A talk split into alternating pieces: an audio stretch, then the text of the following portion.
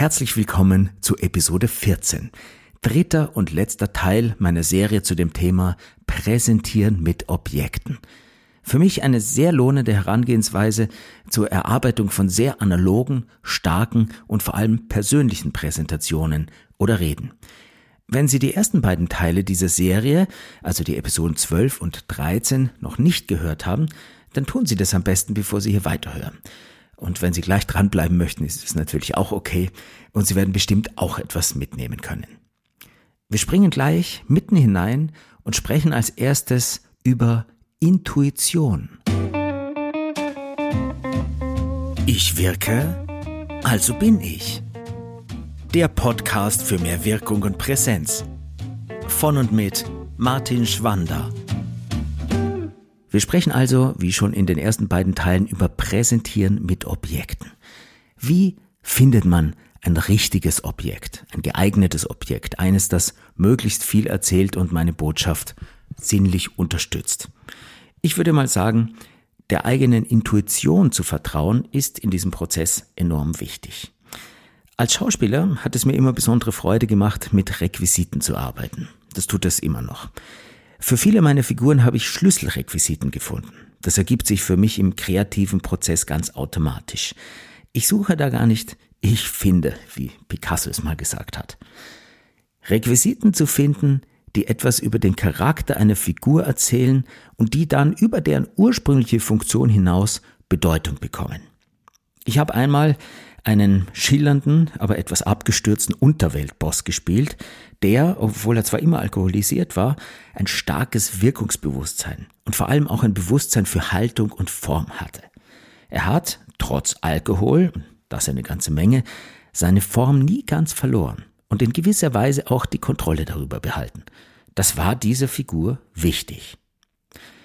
Beim Entwickeln so einer Figur, also einem Unterweltmenschen, muss man natürlich aufpassen, nicht von einem Klischee ins nächste zu tappen. Schließlich kennen wir alle solche Figuren, meist aus Film und Fernsehen, und oft sind sie nicht allzu differenziert dargestellt. Eines Tages, wir waren noch ziemlich am Anfang unserer Probenarbeit, mussten wir ziemlich spontan und schnell für die Ankündigung unserer Produktion einen kurzen Videotrailer aufnehmen. Wir haben uns also auf 1-2 Szenenausschnitte geeinigt und uns dann immer noch in Probekostümen in einer skizzierten Kulisse fertig zum Drehen gemacht. Ich wusste noch gar nicht so viel über meine Figur, hatte aber intuitiv die Idee, dass sie stark zurückgegelte Haare haben muss. Warum?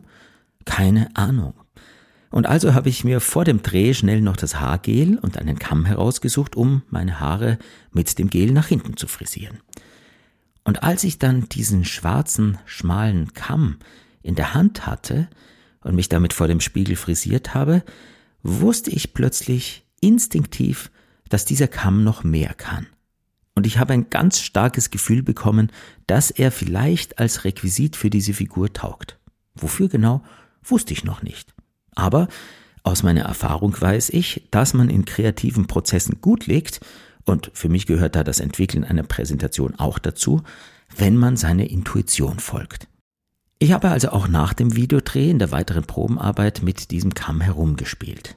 Ich hatte ihn immer in meiner Brusttasche meines glänzenden Sakkos, also des Sakkos des Unterweltbosses, und in verschiedenen szenischen Situationen habe ich ihn dann herausgenommen und mich frisiert oder damit herumgespielt.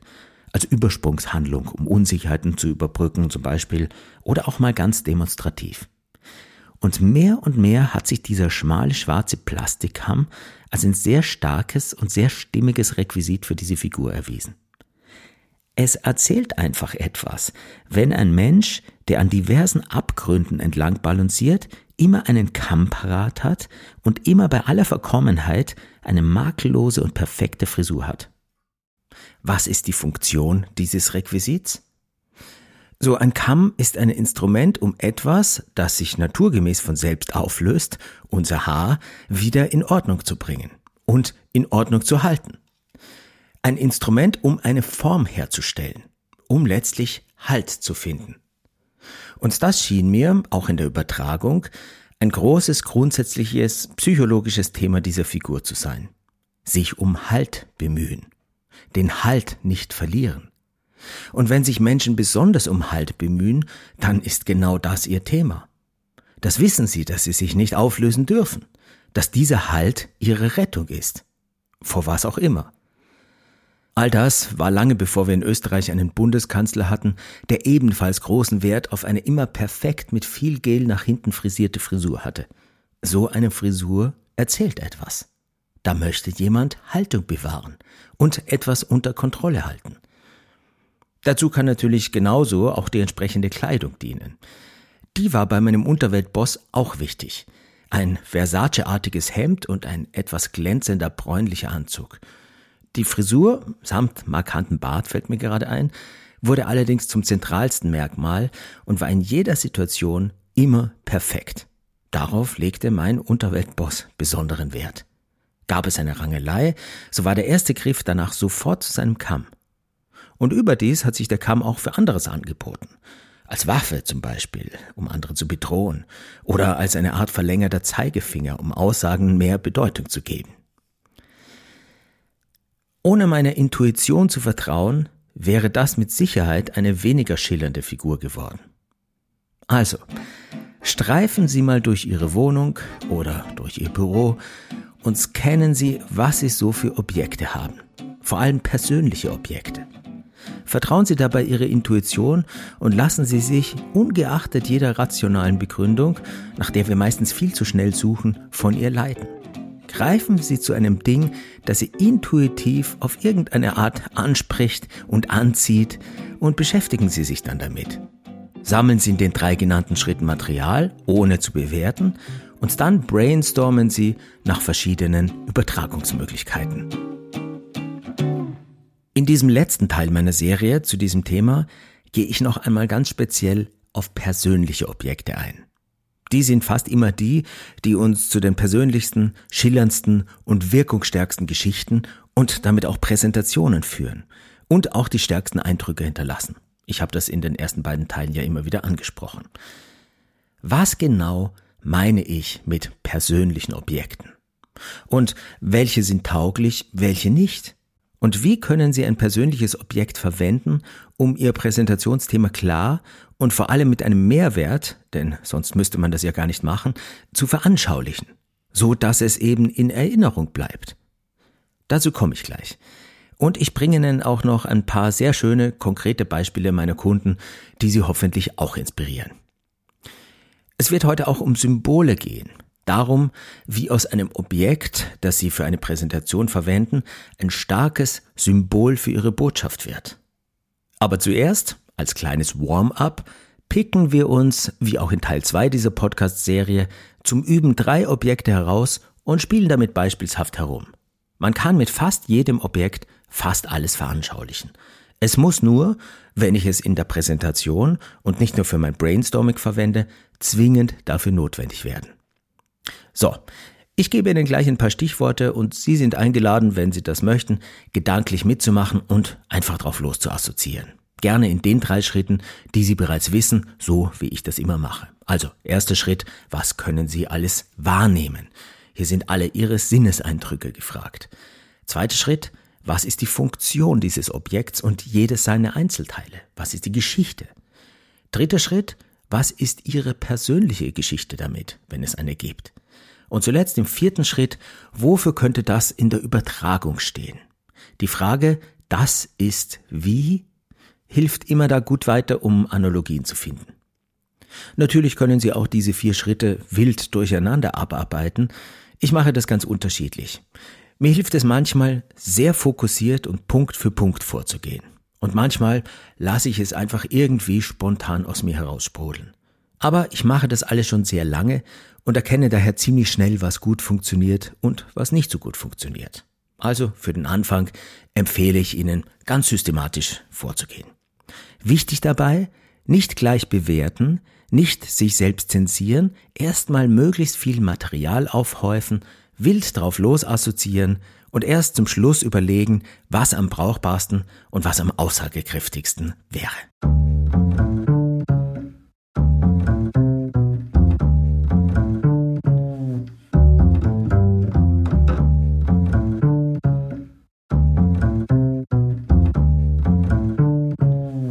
Erstes Beispiel, etwas sehr Sinnliches, sehr Analoges, Kaffee.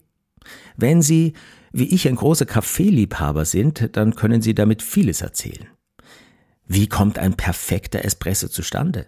Welche unterschiedlichen Faktoren spielen da zusammen? Von der Bohne, der Röstung, über die Mühle, über den richtigen Mahlgrad, das richtig dosierte Anpressen des gemahlenen Kaffees, den richtigen Druck der Maschine, natürlich auch der Wasserqualität und so weiter. Und natürlich spielt auch die Tasse, aus der Sie Ihren Kaffee genießen, eine wichtige Rolle. Und der Ort. In einer kleinen römischen Bar entfaltet Ihr Espresso eine andere Wirkung als auf der Autobahnraststätte. Fantasieren wir mal mit dem perfekten Espresso im Kopf drauf los. Und nehmen wir beispielshaft nur ein entscheidendes Objekt aus der ganzen Kette zum perfekten Kaffee in der Tasse. Eine Espressomühle. Was ist die Funktion? Geröstete Bohnen so fein, aber eben auch nicht zu fein zu mahlen, dass die Maschine mit dem nötigen Druck möglichst alle ätherischen Öle und Geschmacksstoffe aus dem Kaffee lösen und voll zur Geltung bringen kann. Also das Beste, was in der Bohne steckt. Das, wofür die Bohne angebaut und geröstet wurde. Und alleine das gibt viele bildhafte Übertragungsmöglichkeiten. Was fällt Ihnen dazu ein? Das Potenzial liegt nicht an der Oberfläche, das Potenzial steckt in der Bohne drinnen. Und Sie können, auch wenn Sie das wissen, erstmal nichts damit anfangen. Die Bohne muss erst zermahlen werden, um ihr Potenzial zu offenbaren. Das ist ja ein brachialer Vorgang. Und dann muss mit Druck richtig temperiertes Wasser durchgepresst werden, damit sich das Wertvolle der Bohne entfalten kann. Wenn Sie jetzt für Ihr Brainstorming wieder die Frage, das ist wie, ins Spiel bringen, können Sie selbst gleich mal drauf losfantasieren. Ein Potenzial, das nicht an der Oberfläche liegt, sondern drinnen. Und das erst nach intensiver, nicht sonderlich sanfter Behandlung zum Vorschein und zur Wirkung kommt. Das ist wie? Vielleicht wie der ein oder andere Persönlichkeitsentwicklungsprozess? Die sind ja auch oft schmerzhaft und unangenehm. Auch so ein Prozess braucht Reibung, damit etwas Wesentliches zum Vorschein kommt und sich offenbaren kann. Und genau wie man Kaffeebohnen auch kaputt reiben kann, also entweder zu grob oder zu fein, und dann kommt nämlich gar nichts raus, genauso braucht ein Persönlichkeitsentwicklungsprozess eine richtig dosierte, gezielte Reibung. Weder zu grob noch zu fein. Und wenn die Mühle dann richtig eingestellt ist, läuft langsam und gleichmäßig die Essenz der Bohne, also der aromatischste, wunderbar duftende, cremige Espresso in Ihre Tasse. Oder? Was noch? Das ist wie? Jetzt sind Sie dran. Was fällt Ihnen dazu ein? Wenn Sie möchten, drücken Sie jetzt auf Pause, nehmen vielleicht einen Notizblock und überlegen, was für eine Kaffeemühle eine gute Übertragung sein könnte.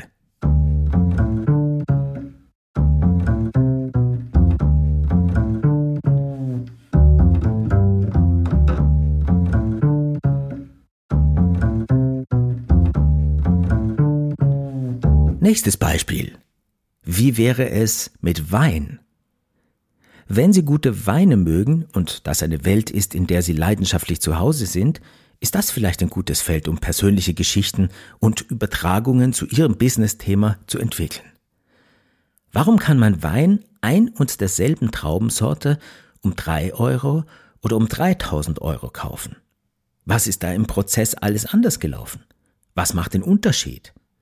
Vom unterschiedlichen Terroir angefangen, über die Arbeit am Weinstock, der richtigen Ernte und Verarbeitung und natürlich auch Lagerung kann man da gravierende Unterschiede machen. Und dann kommt natürlich auch noch ein gewisser Mythos dazu, den große Weine haben und unglaublich viel Emotion. Und das kommt ja auch nicht von irgendwo. Und natürlich auch, jenseits fachlicher, handwerklicher Kompetenzen der Weinbauern, deren weniger greifbares, aber oft umso entscheidenderes Bauchgefühl. Und deren Erfahrung. Auch der Umstand, dass das volle Potenzial oft Zeit zur Entfaltung braucht, manchmal Jahre und Jahrzehnte, ist ein spannender Ansatzpunkt. Auch damit könnten Sie, vorausgesetzt Wein ist Ihre Welt, verschiedene berufliche Themen veranschaulichen. Zum Beispiel das Thema Potenzialentwicklung oder Personalentwicklung.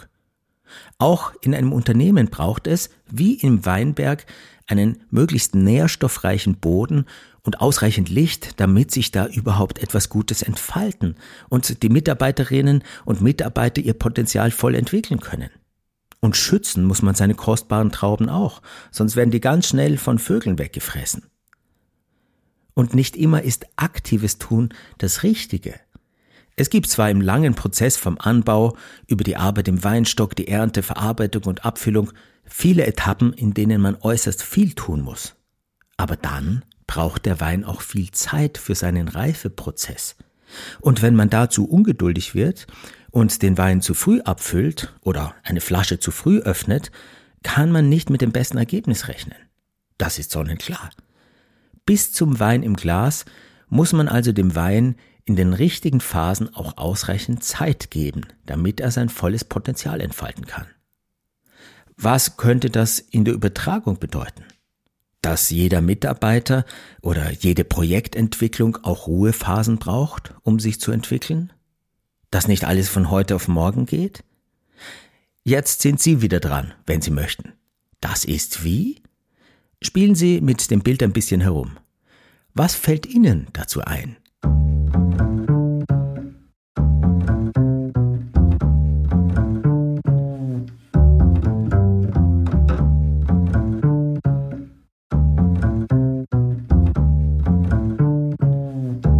Und noch ein letztes Beispiel, ganz kurz zur Übung. Nehmen wir einen Wanderschuh. Wie ist so ein Wanderschuh aufgebaut? Wie sieht er aus? Wie fühlt er sich an? Schwer, leicht, hart, weich, dick, dünn? Was ist die Funktion eines Wanderschuhs? Wozu braucht man ihn? Er gibt Halt im unwegsamen Gelände, er lässt einen nicht so schnell ermüden, er schützt, er überträgt die Kraft auf den Boden und so weiter und so weiter. Und wenn Sie einen ganz persönlichen Schuh besitzen, mit dem Sie schon viele Wanderungen gemacht haben oder mit dem Sie eine ganz besondere Geschichte verbindet, vielleicht eine entscheidende Wanderung, bei der sogar irgendetwas Richtungsweisendes für Sie passiert ist, umso besser. Und auch der Schuh besteht aus vielen Einzelelementen. Aus welchen? Und was sind deren Funktionen? Wofür könnten die in ihrer Übertragung stehen? Und was ist, wenn nur ein kleines Teil fehlt oder beschädigt wäre, zum Beispiel das Schuhband? Wie sehr wirkt sich das auf die Aufgaben des Schuhs aus? Kann er sie noch voll erfüllen? Und so weiter und so weiter. Was fällt Ihnen noch dazu ein?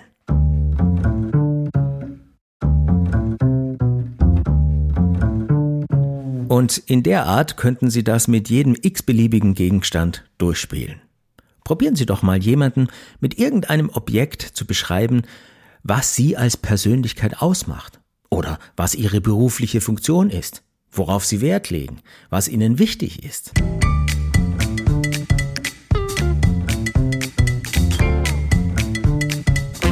Präsentieren mit Objekten ist das Thema.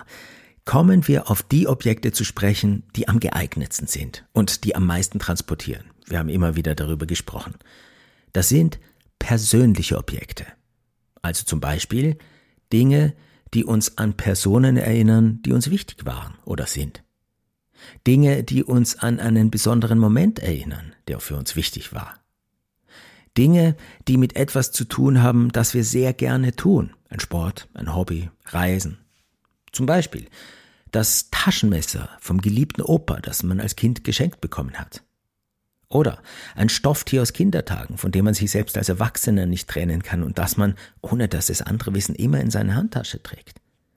Ein besonderer Brief. Oder ein Ding, das man zu einem besonderen Anlass bekommen oder sich gekauft hat. Oder ein Objekt, das zur Ausübung seines geliebten Sports oder Hobbys verwendet wird und dort vielleicht eine Schlüsselaufgabe hat. Wenn ich mit meinen Kunden wirkungsstarke, sehr persönliche Reden oder Präsentationen entwickle, lasse ich mir oft zu Beginn deren persönliche Objekte präsentieren. Zumindest eines. Objekte, mit denen Sie eine Geschichte haben. Je emotionaler besetzt so ein Objekt ist, desto besser. Das mache ich übrigens auch in meinen Seminaren und Lehrveranstaltungen. Ich habe das sogar einmal probeweise bei einem Unternehmen für Bewerbungsgespräche eingeführt. Die Bewerberinnen und Bewerber wurden im Vorfeld eingeladen, zu dem Gespräch auch ein persönliches Objekt mitzubringen. Das war sehr spannend und aufschlussreich, muss aber, wenn man nicht nur an der Oberfläche kratzen und dann gefällige Floskeln hören will, sehr gut moderiert werden. Persönliche Objekte führen immer irgendwo hin, wo es interessant wird. Und was das ist, weiß man vorher nicht und kann es sich auch nicht ausdenken. Das ist nicht vorhersehbar und berechenbar. Und gerade das ist das Spannende daran. Denn dieser sinnlich-kreative Prozess führt uns raus aus unserem Hirn und weg von rein intellektuellen Betrachtungen und Analysen und hin zu einer sehr analogen, bildhaften Kommunikation. Und das weckt logischerweise auch mehr Emotionen und bringt uns fast immer auf Ideen, die uns am Schreibtisch vor einem leeren Blatt Papier nie gekommen wären. Im Theater und der Kunst sind solche Zugänge das Normalste auf der Welt. In der Welt der Wirtschaft ist das natürlich etwas fremder. Da gibt es oft anfangs eine Skepsis, manchmal sogar meist unausgesprochene Ängste, etwas zuzulassen, das man nicht völlig im Blick hat und kontrollieren kann.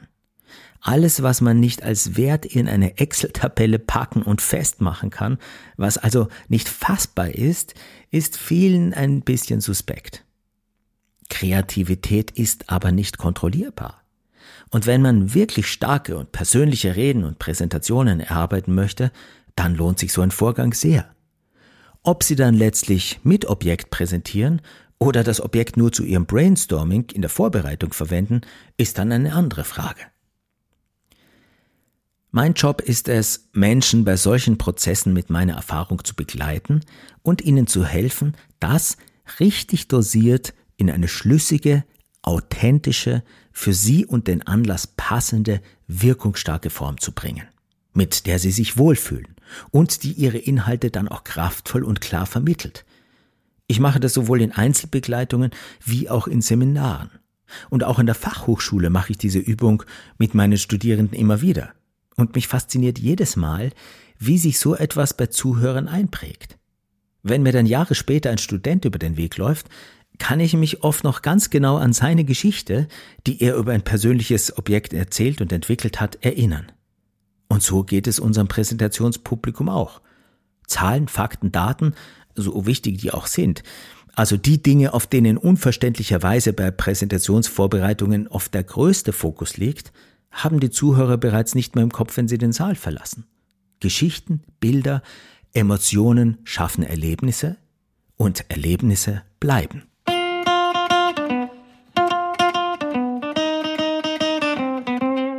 Eines dieser Objekte, die auf einem Seminar für ein Erlebnis gesorgt haben, war ein Plektrum. Also so ein kleines Kunststoffding, mit dem man Saiteninstrumente anschlagen kann. Der Seminarteilnehmer hat es bei einer Übung aus seiner Geldbörse gezogen und allen gezeigt. Erstmal war das für uns Zuschauer nur ein kleines Plastikding, das Gitarristen oft verwenden.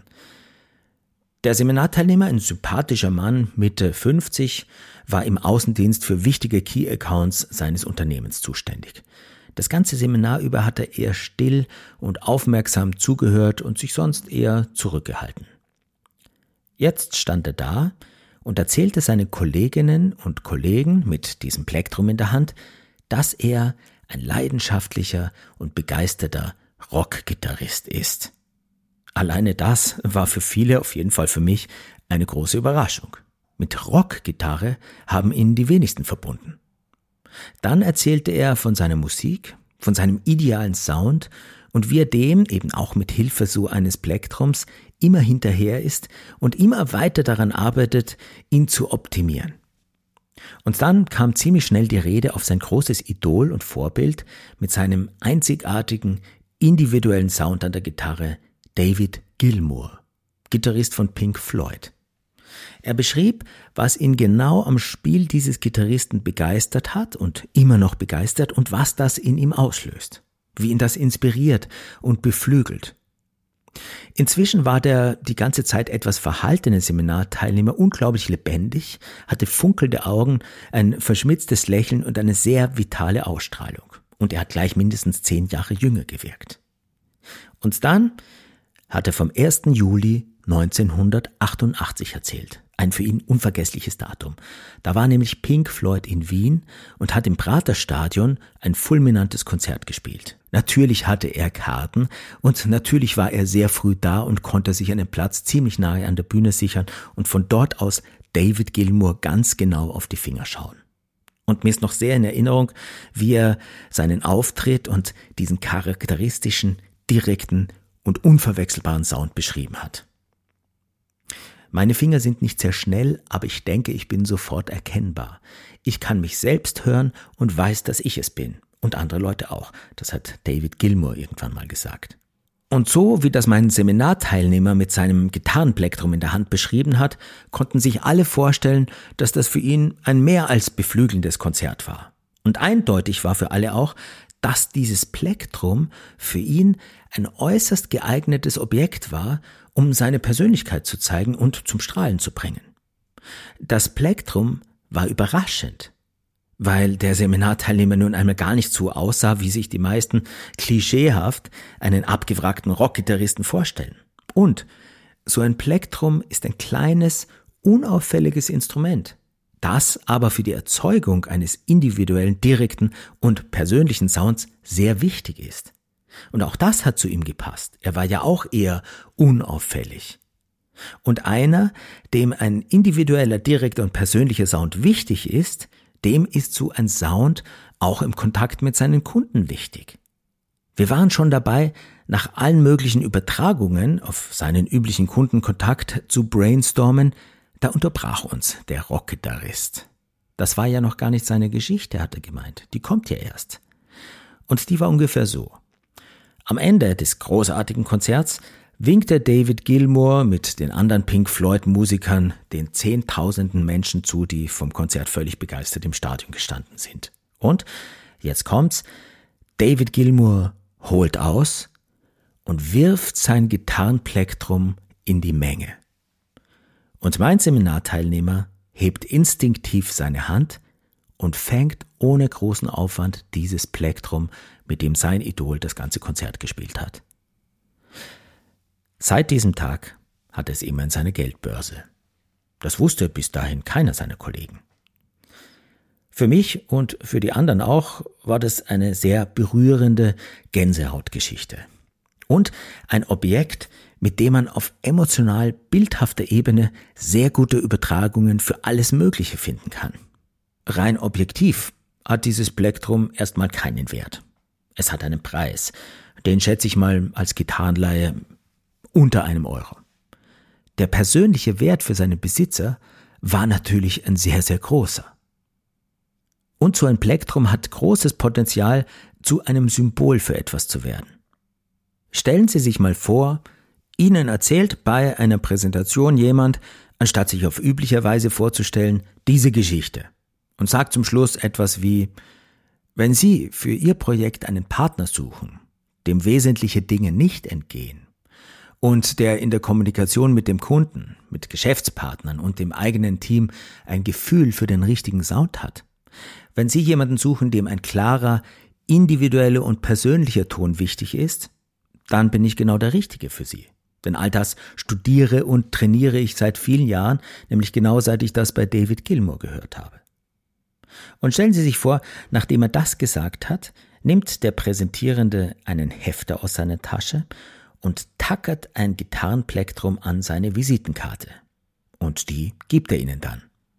Dann haben Sie nicht nur seine Kontaktdaten, sondern vor allem auch eine emotionale Botschaft, die viel mehr über die Persönlichkeit und auch über die Werte dieser Person erzählt, als man in einer langen Vita deutlich machen kann.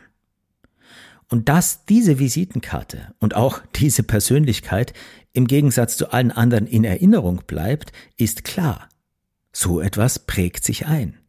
Und wenn Sie dieser Person nach einer langen Zeit wieder mal über den Weg laufen, dann wüssten Sie mit großer Wahrscheinlichkeit sofort, wer das ist und wofür er steht. Das Unternehmen, für das er arbeitet, das haben Sie vielleicht vergessen. Dass das aber ein Mann mit gutem Sound und mit klaren Werten ist, einer, der unter Zehntausenden ein kleines Plektrum gefangen hat, das haben Sie bestimmt nicht vergessen. Und was will man mehr?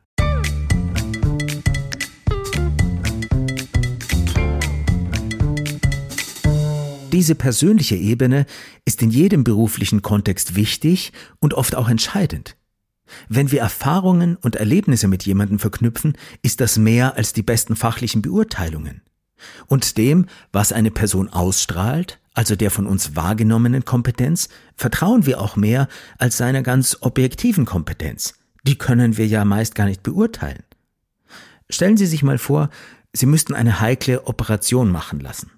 Sie gehen in das allererste Krankenhaus Ihrer Stadt und sprechen da mit 3 verschiedenen Oberärzten, Professoren, alle im weißen Kittel und mit haufenweise Diplomen und Auszeichnungen an den Wänden.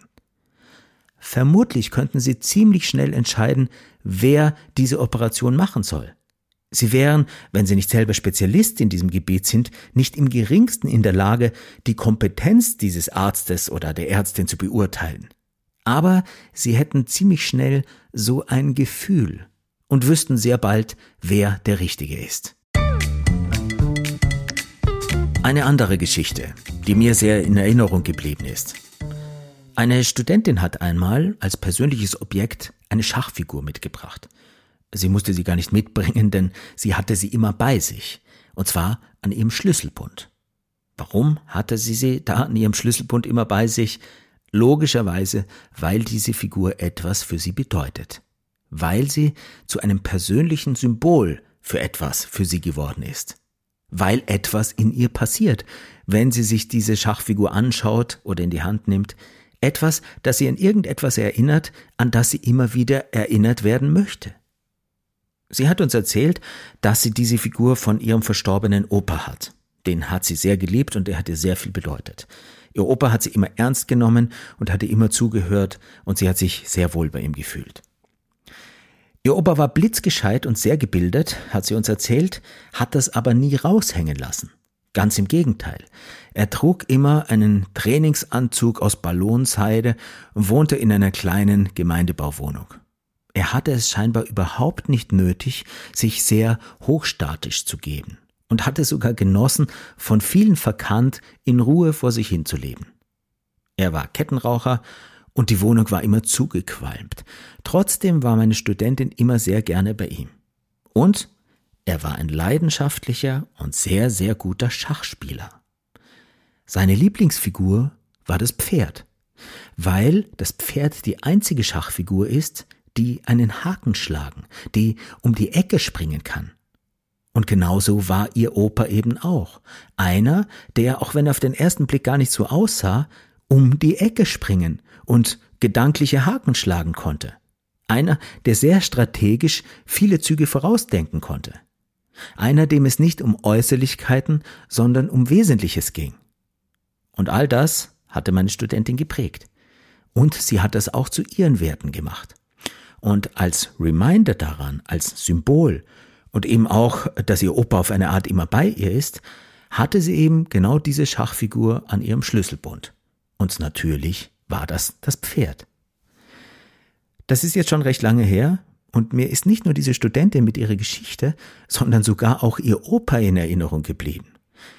Ich habe nur kurz ein Foto von ihm gesehen und weiß heute noch genau, wie er ausgeschaut hat. Und ich kann mir vorstellen, dass diese junge Frau in jedem Bewerbungsgespräch mit dieser unscheinbaren Schachfigur sehr schnell und sehr eindrucksvoll vermitteln kann, wofür sie steht und was man kriegt, wenn man sich für sie entscheidet. Also, zusammengefasst. Persönliche Objekte sind automatisch mit persönlichen Werten, Idealen, Vorstellungen aufgeladen. Sonst wären es ja nicht persönliche Objekte. Und mit Geschichten. Sie symbolisieren etwas Bedeutungsvolles für den Besitzer. Und das schwingt natürlich mit und macht Persönlichkeiten nah und greifbar. Bringt man ein persönliches Objekt ins Spiel, nur zum Üben oder bei einer Präsentation, wird es automatisch persönlich. Es wird lebendig, oft sogar auch sehr bewegend. Und das tut uns Menschen und das täte auch den meisten Präsentationen sehr gut. Ein Symbol ist etwas, das nicht nur für sich selbst, sondern gleichzeitig auch für etwas anderes steht. Jedes Objekt kann zu einem Symbol werden. Das Objekt wird dann zu einem Bedeutungsträger für etwas. Wir Menschen brauchen Symbole. Sie kommunizieren direkter mit unserem Unterbewusstsein, weil sie eben bildhaft sind. Während unsere Sprache, sofern sie nicht Metaphern bedient, mehr unseren Verstand anspricht, kommunizieren Symbole schneller und direkter mit unserem Unterbewusstsein. Und aus der Kommunikationsforschung wissen wir, die wesentliche Musik spielt in unserem Unterbewusstsein. So gut wie alle Entscheidungen treffen wir auf emotionaler Ebene, in unserem Unterbewusstsein und nicht mit unserem wachen Bewusstsein, unserem Verstand, auch wenn wir das immer glauben wollen.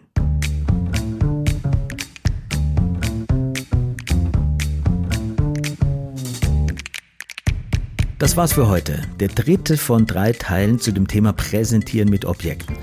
Ein uferloses Thema und eines, an dem ich immer besonders große Freude habe, weil es oft dazu führt, dass Präsentationen und vor allem auch die Menschen, die präsentieren, viel persönlicher werden, als man es in der sogenannten Businesswelt gewohnt ist.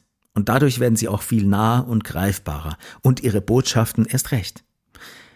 Solche Präsentationen machen sowohl denen, die sie machen, als auch denen, die ihnen beiwohnen, Freude.